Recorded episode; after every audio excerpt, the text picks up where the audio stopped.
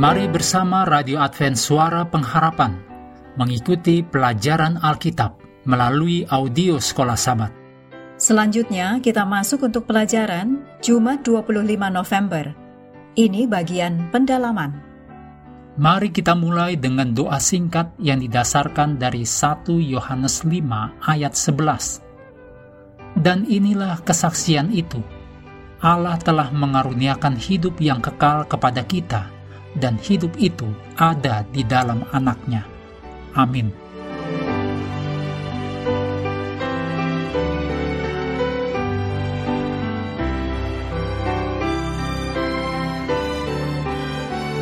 Anda bisa membaca tulisan Ellen G. White, judulnya Orang Kaya dan Lazarus, di halaman 195 sampai 201 dalam buku Membina Kehidupan Abadi.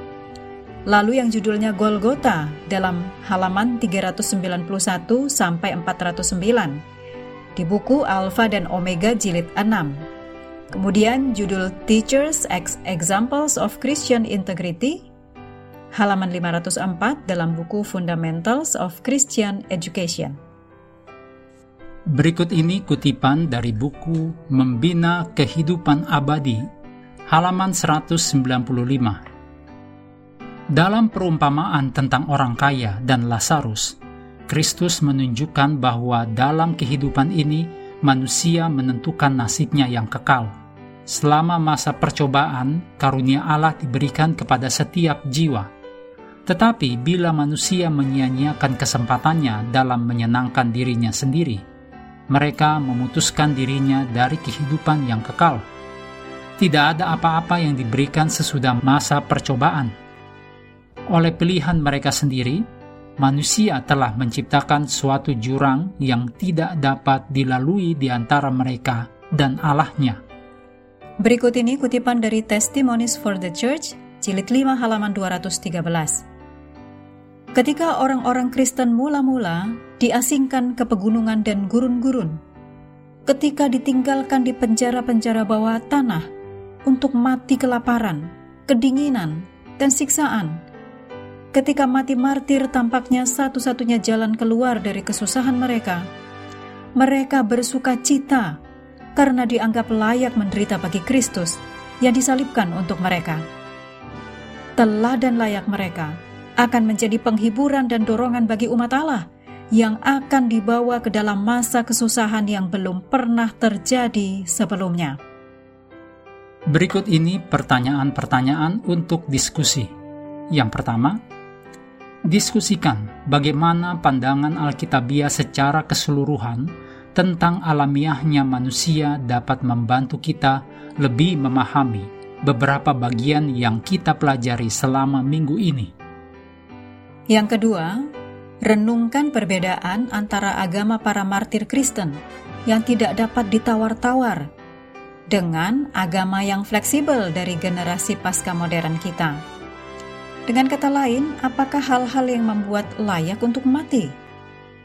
Namun jika seseorang memiliki pandangan bahwa semua kebenaran hanyalah relatif atau budaya, lalu mengapa harus mati untuk salah satu hal itu? Pada saat yang sama, apa yang dapat kita pelajari dari mereka yang rela mati untuk tujuan yang kita yakini salah. Ketiga, renungkan lebih banyak tentang perumpamaan tentang orang kaya dan Lazarus. Ketika Yesus telah dibangkitkan dari kematian, banyak orang percaya kepadanya. Namun, banyak juga orang yang memiliki bukti yang sama tidak percaya Hal ini mengajarkan kepada kita tentang betapa kerasnya hati manusia terhadap kebenaran. Apa yang dapat kita lakukan untuk melindungi diri kita dari kekerasan hati yang serupa? Yesus berbicara tentang waktu ketika orang mati akan hidup. Yohanes 5 ayat 29. Dan mereka yang telah berbuat baik akan keluar dan bangkit untuk hidup yang kekal tetapi mereka yang telah berbuat jahat akan bangkit untuk dihukum.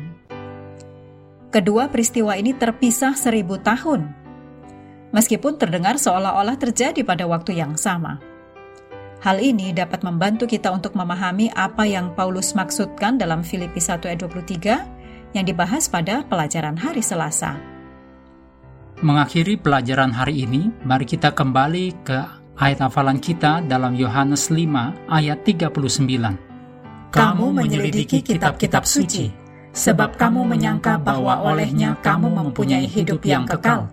Tetapi walaupun kitab-kitab suci itu memberi kesaksian tentang aku. Hendaklah kita terus tekun mengambil waktu bersekutu dengan Tuhan setiap hari, bersama dengan seluruh anggota keluarga. Baik melalui renungan harian, pelajaran sekolah sahabat, juga bacaan Alkitab sedunia percayalah kepada nabi-nabinya, yang untuk hari ini melanjutkan dari dua Raja-Raja pasal 3. Tuhan memberkati kita semua.